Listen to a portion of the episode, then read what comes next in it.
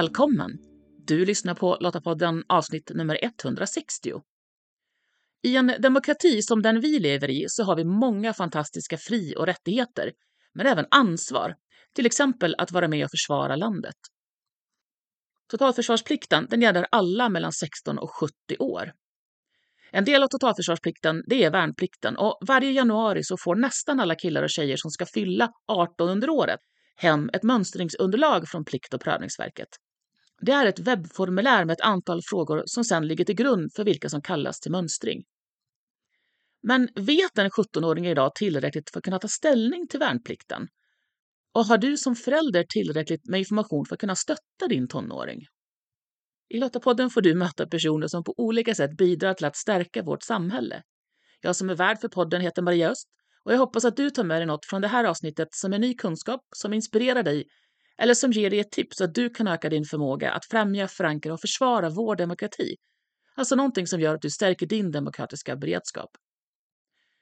Lottapodden den är producerad av Svenska Lottakåren och vi är en frivillig försvarsorganisation som engagerar och utbildar kvinnor som vill göra skillnad i vardag, kris och krig för att stärka samhällets beredskap och totalförsvaret.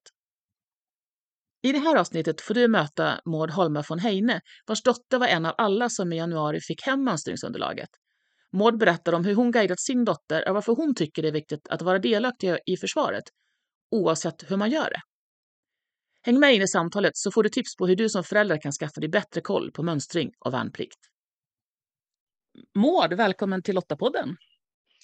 Tack så mycket för att ni har bjudit in mig. Vi är ju lite kollegor i totalförsvarsbranschen, du och jag, men eh, presentera dig för lyssnarna. Jag heter Maud Holma von Heine och är generalsekreterare för en organisation som heter Folk och Försvar.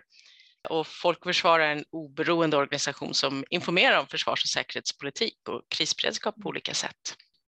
Och många som kan branschen totalförsvar och säkerhet är ju säkert väldigt bekanta med er rikskonferens som ni kör varje år, tänker jag. Ja, den är väl det som vi är mest kända för bland allmänheten om man säger så, som går varje år i januari i Sälen. Eh, och I år var det ovanligt stort intresse, vilket vi är mm. väldigt tacksamma för, för vi vill ju nå ut till så många som möjligt och skapa engagemang mm. i de här frågorna. Precis, och äntligen fick ni vara tillbaka fysiskt också efter några år digitalt. Ja, det var väldigt trevligt. Eh, och det märktes på plats också att alla tyckte det var väldigt trevligt att kunna ses igen. Det är liksom en av de viktiga sakerna, det är att våra medlemsorganisationer då som representerar folket får träffa beslutsfattare som då representerar försvar mm. i vårt namn. Eh, och det gör Precis. de på den här rikskonferensen. Ni ska ju då sprida information om försvar och precis som vi frivilliga försvarsorganisationer också hjälpa till att stärka försvarsviljan, att vi alla ska vilja vara med och, och delta och bidra till försvaret. Och där jobbar ju ni speciellt mycket med ungdomar. Jag tänker vi ska ju prata ungdom och värnplikt idag. Men eh, mm. jag är ändå lite nyfiken på, jag tänker vi kan passa på att berätta, vad, vad har ni för verksamhet som riktar sig mot ungdomar i, i Folk och Försvar? Precis som du säger, ett av våra uppdrag är särskilt eh, unga, att skapa ett engagemang och öka kunskap om de här frågorna. Och eh, då vänder vi oss eh, till framför allt våra medlemsorganisationer. Vi har 105 medlemsorganisationer som är en bred spridning ifrån samhället, bland annat Svenska mm. kyrkan, så det innebär att 60 procent av folket är med mm. den vägen så att säga. Så om man är medlem i någon av våra medlemsorganisationer så har man möjlighet att söka våra utbildningar. Vi har eh, en grundkurs i säkerhetspolitik som har inga förkunskapskrav. Över 18 år upp till 28 så kan du delta på den. Det är en endagsutbildning. Man får ett nätverk, man får lyssna på intressanta föredrag, man får göra lite övningar. Vi har också en mer avancerad utbildning som heter Försvars och säkerhetsakademin som vi gör tillsammans med Försvarsmakten, MSB, UD, Försvarshögskolan mm. och arbetsmarknadens parter eh, som gör varje vår. Den är sex dagar sammanlagt och den måste man då ha lite mera referenser och kvalificerat sig att man har ett mm. tidigare intresse så, för den riktar sig mot framtida ledare inom de här organisationerna. Så den är väldigt eftertraktad och den har vi också. Sen gör vi ju ute på gymnasieskolor eh, ett säkerhetspolitisk eh, övning där man får pröva på vad handlar säkerhetspolitik om? Det är inte så lätt, det är inte svart mm. och vitt alla gånger. Och den gör vi en 350 eh, klasser per år runt om i landet som det är upp till skolorna att avropa helt enkelt och finansieras av Försvarsmakten MSB. Eh, men eh, Moda, om vi går över och tittar just på det här med, med värnplikten som ju numera då är könsneutral. Sen eh, börjar ju bli ett antal år nu. Och i år då i januari när mönstringsunderlaget skickades ut från, från Plikt och prövningsverket så var det ju då alltså till både tjejer och killar som är födda 2005. Och du har ju en dotter som fått mönstringsunderlaget. Alltså, nu är ju du inne i de här frågorna, men ändå liksom, så vad tänker du som förälder kring att, att ditt barn, din dotter, ska ja, men, möjligtvis då kallas till mönstring för att göra en insats i händelse av krig? Jag tycker att det är väldigt positivt. Nu är vi som du säger då kanske inte de mest representativa eh, föräldrarna, för både jag och min man har då arbetat med försvaret på olika sätt i hela våra yrkesliv. Så att vi har pratat mycket om försvar och försvarspolitik och sånt hemma. Så båda vi tycker att det är ett självklart val egentligen från vår sida. Eh, vi tycker därmed att det är väldigt positivt att eh, både vår son och dotter kommer att eh, få svara på de här frågorna och ta ställning till detta. Så vi är positiva till att våra barn skulle bidra till försvaret av Sverige genom att göra värnplikten.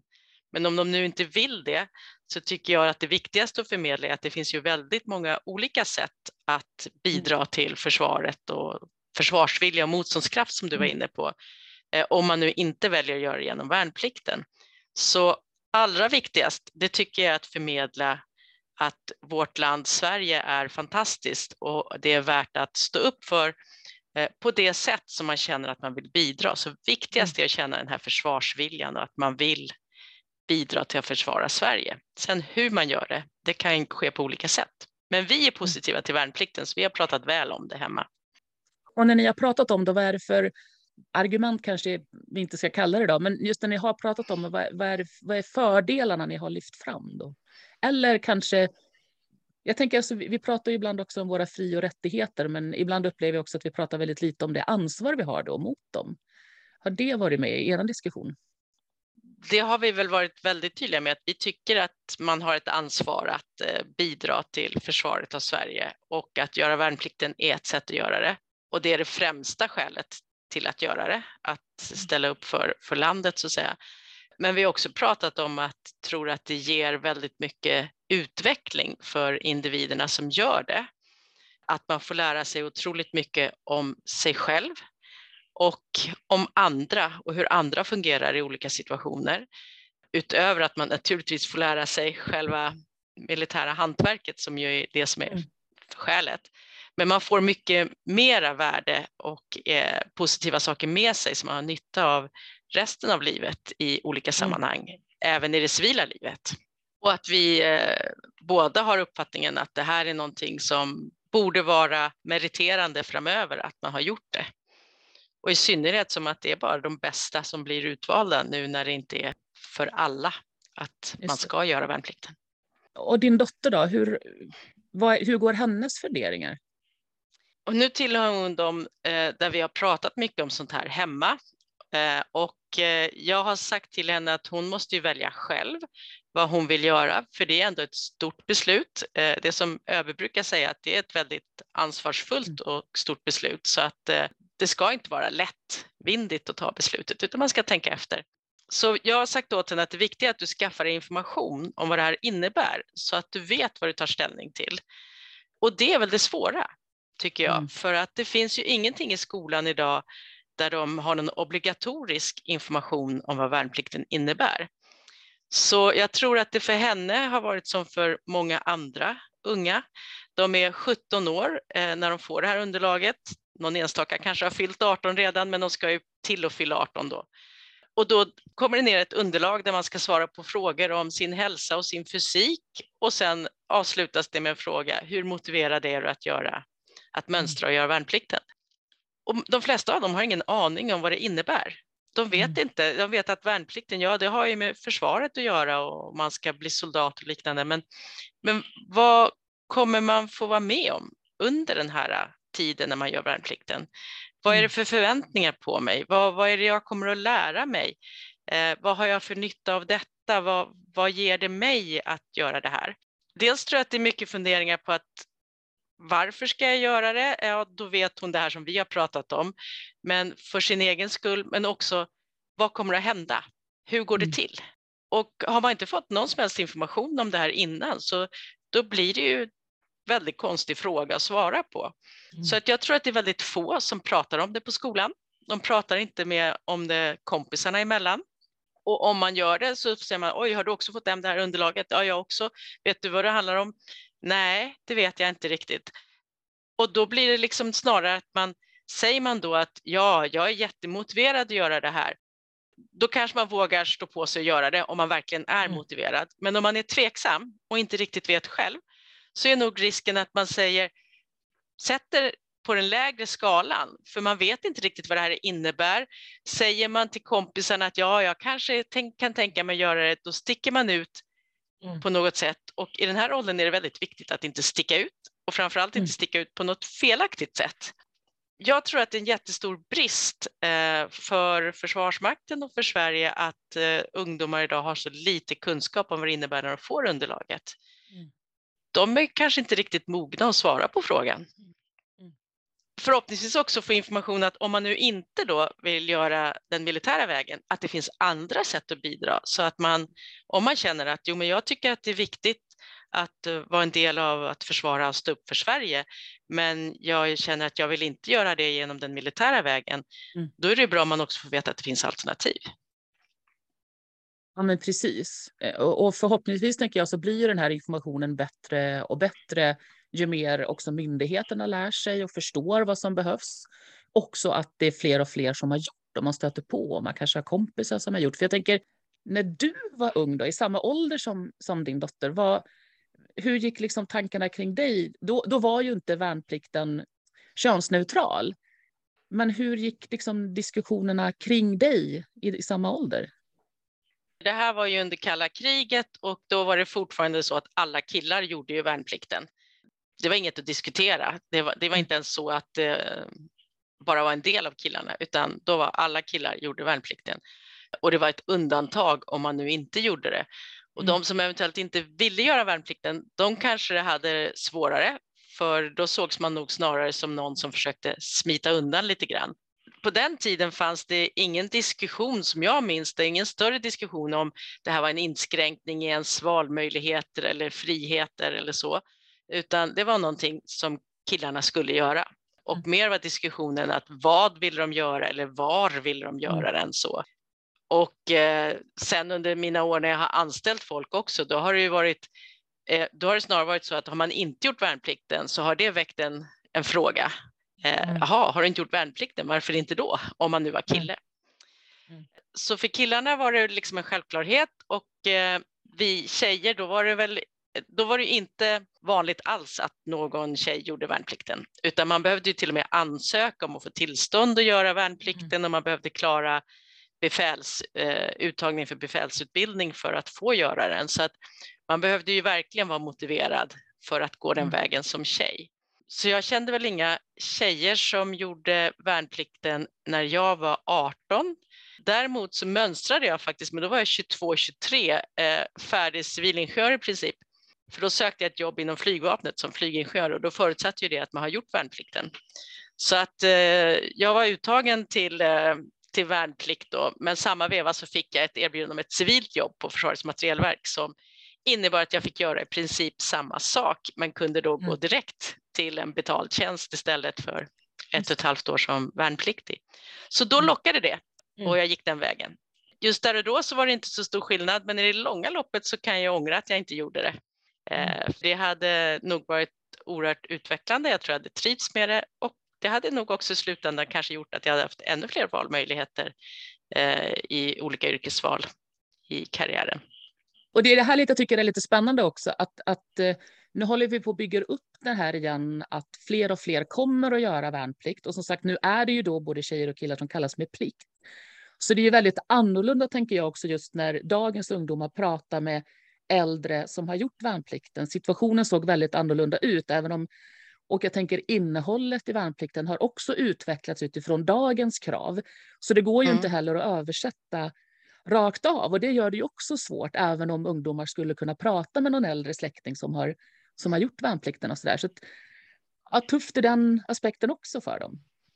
Det tror jag absolut. Eh, för pratar man då med de som har eh, gjort värnplikten eller valt att eh, jobba inom försvaret så är det ju lätt att den här, som jag nämnde då, att om man nu inte gjorde värnplikten, då var det snarare att man smet undan. Att det är det man möts av om man mm. säger att man är tveksam eller ifrågasätter om man vill göra värnplikten. Så att det finns säkerligen ett stort generationsklapp där. Det tror jag du har helt rätt i. Eh, men med tiden så förhoppningsvis så blir det bättre som du säger. Men jag tror att eh, mer information skulle vara ett väldigt bra steg. Då, då kan de ställa rätt frågor kanske också till eh, den mm. äldre generationen då. Att vad är det de funderar på? Vad är det de är tveksamma till? och få liksom en saklig diskussion istället för den här frågan som mera blir så väldigt övergripande. Vill du eller vill du inte? Ja, för jag upplever att det har ju ändå kommit fram mer i diskussionen i samhället nu också, speciellt under det senaste året med eh, den ökade intensiteten i, i, nere i Ukraina också. Att mer, ja, men varför? Varför ska vi ha ett försvar? Mm. Inte bara vi behöver det, utan det börjar sippra ut lite mer i allmänheten just varför. Ja, den utvecklingen är också spännande att se och hur den kan påverka då viljan att faktiskt vilja mönstra och, eh, och göra värnplikten. Det tror jag absolut. Det märker man ju stort i samhället att eh, det har blivit en helt annan medvetenhet om frågorna. Det är ett större intresse. Det märker vi i Folk och Försvar också att det är ett mm. mycket ökat stort mm. engagemang för de här frågorna nu jämfört med för mm. ett år sedan eller två år sedan. Det kommer säkerligen också påverka försvarsvilja och motståndskraft hos befolkningen och därmed i naturlig förlängning då vilka som vill göra värnplikt och hur man ser på värnplikten som sådan. Jag tänker, nu har ju din dotter då haft förmånen av att ha föräldrar som är insatta och har kunnat ge, hjälpa till och stötta med, med varför och ge information. Eh, men jag tänker många har ju inte det och då blir ju informationsskapet ännu större. Så jag tänker, vad, Eh, om vi summerar lite då, vad skulle du vilja skicka med de föräldrar som sitter, som kanske lyssnar eller de ungdomar som lyssnar som, som inte har den bakgrunden och som famlar lite i det här beslutet? Jag skulle säga att det viktiga är då, som jag har försökt förmedla till min dotter, att försök skaffa dig information så att du vet vad det är du tar ställning till och vad det innebär. Eh, och det kan man göra på olika sätt. Om man inte har föräldrar som man kan prata med om det här så finns det ju Eh, man kan gå in på många hemsidor hos myndigheterna, Försvarsmakten bland annat, som har videor och information om hur det går till att göra värnplikten. Plikt och prövningsverket har mycket information om hur själva mönstringen går till kanske inte riktigt lika mycket om vad det sen innebär när man väl är i, gör militärtjänstgöringen. Då, då. Och sen finns det ju på MSB om man nu är intresserad av att veta om totalförsvaret i stort och inte minst ni frivilliga försvarsorganisationer. Jag tog ju med min dotter till eran sån här Unga stärker unga dag där det var till för tjejer som just skulle få mönstringsunderlaget och där de fick träffa både killar och tjejer som då hade gjort värnplikten och eh, kvinnliga officerare om hur deras karriär har sett ut och Plikt och prövningsverket med mera. Det var en fantastisk möjlighet att under en, nästan en hel dag få möjlighet att, att fråga folk. Det behövs mer sånt och det borde vara obligatoriskt i skolan för alla ungdomarna med totalförsvarsinformation. Det handlar om att veta vad totalförsvaret är för någonting och där är det ju värnplikten och det militära försvaret bara en del av det, mm. men också veta att det finns ett, civilt försvar och vad är syftena med det? Hur kan man bidra till det på olika sätt? Vad finns det för roller det är? Nu nämnde ju ministern för civilt försvar, den nya ministern, att det kommer att påbörjas en civilplikt inom räddningstjänst. Så att eh, det finns ju framtida möjligheter att bidra på andra sätt också. Och så finns det liksom frivilliga organisationer och ideellt engagemang och civilsamhällesorganisationer. Men då skulle ungdomarna kanske veta mer och känna att ja, men om jag går in i det här så är jag en viktig pusselbit i hela det här som är totalförsvaret. Och det skulle kunna vara motiverande men också att man vet mer om vad det innebär. Mm. Även om både ni frivilliga försvarsorganisationer och vi som sagt ute på skolor eh, och Försvarsmakten har skolinformatörer. Men det är hela tiden frivilligt och upp till skolorna mm. att bjuda in oss mm. att eh, delta. och det är inte alltid att de gör då. då. Maud, tack så jättemycket för att vi fick eh, prata om hur du har funderat tillsammans med din dotter och att eh, vi förhoppningsvis också har hjälpt någon annan förälder att, att stötta sitt barn i, i det här ändå viktiga beslutet, oavsett nu hur man väljer. Tack så jättemycket. Jag hoppas att eh, det har kunnat bidra till något och blir väldigt glad om det är någon som fått någon hjälp i de här frågorna. Det gäller att skaffa sig ett bra informationsläge helt enkelt för att kunna ta ställning till värnplikten. Jag, precis som Maud, tycker ju det är viktigt att bidra till vårt försvar och precis som henne kan jag känna att det hade nog varit bra att ha gjort värnplikten. Jag valde istället att utbilda mig via Svenska Lottakåren och på så sätt kunna tjänstgöra i Försvarsmakten med ett frivilligavtal. För jag hade heller inga kvinnliga förebilder som gjort värnplikten när jag var 18. Och oavsett om du är ungdom eller förälder, så tänk på att det går att anmäla sig frivilligt till värnplikten även efter att man passerat 18 år. Och om inte värnplikten känns rätt, så utforska andra möjligheter. Vi frivilliga försvarsorganisationer utbildar ju även mot avtal i det civila försvaret. Lästips relaterat till det vi samtalat om i det här avsnittet det hittar du på lottapodden.se. Om du, precis som Svenska Lottakåren, tycker att fred, demokrati och mänskliga rättigheter är värda att försvara och du vill vara med och göra skillnad för vårt samhälles beredskap och totalförsvar, ja, men då ska du gå till svenskalottakåren.se. Där hittar du information om hur just du kan göra skillnad.